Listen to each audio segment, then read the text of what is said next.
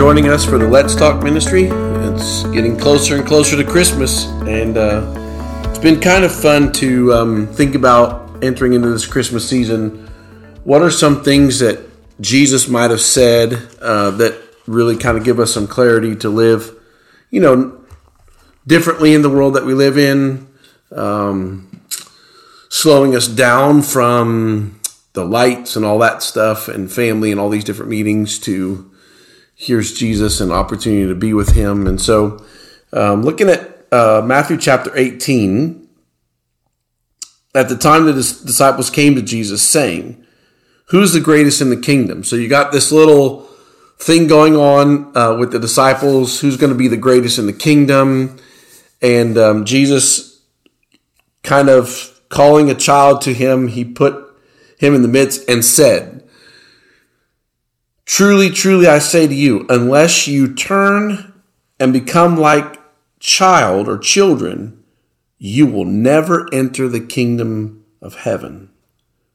Whoever humbles himself like this child is the greatest in the kingdom of heaven.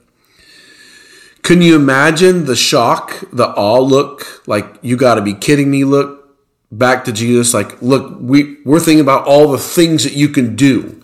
Uh, we've seen you do so, all these amazing things. We've been part of uh, all these things, and you're telling me it's not about what I'm we're going to do. Like there's not going to be one, two, three, four. There's not going to be the MVP in heaven. Um, there's not going to be this. Oh, we rank on this side and that side. No, no, no. Just it's just this child. Whoever humbles himself, whoever says, "Okay, yeah, Jesus, I'm, I'm going to come to you. I'm going to come talk to you. I'm going to listen to you." Uh, Jesus, I'm going to follow you. I'm going to go where you go. I'm going to make life not about me. I'm just going to make life about being with you. You're telling me that's the greatest thing? And so now the disciples are going to have to process are they going to be willing to make the decision? Whoever humbles himself. Are they going to be willing to say, okay, I'm going to set this aside and I'm going to be like this just because what you've told us Jesus says, What you've said, and now your words are going to matter to me, not just in the experience of um, the joy of being with you, but okay, now that I'm going to follow you, I'm going to have to say, okay, that, that's truth. Now I'm going to walk in that truth, which would be contrary to all that the, the disciples were watching. They were seeing the Gentiles do this and do that, and and so and so society's going in a, in a different direction. You have this guy that's come along and and chosen them, and now he's part of their family and they're part of his family, and they're walking and doing life together. And they're starting to figure out, hey, there's, you know, we want to be like him. So, no, no, humble yourself, become like a child, follow me. And um, it's really kind of fun if you want to go continue on in the Gospels and then just kind of flip through and remind yourself as you kind of scroll through the book of Acts and you got this Peter guy that's going to talk and God's going to use him in his weakness where he's, oh, well, you know, I'm going to, you know, cut off the ear and, and I'll never deny you. And, oh, you, you don't have to wash my feet and I, I'll protect you. You're not going to suffer.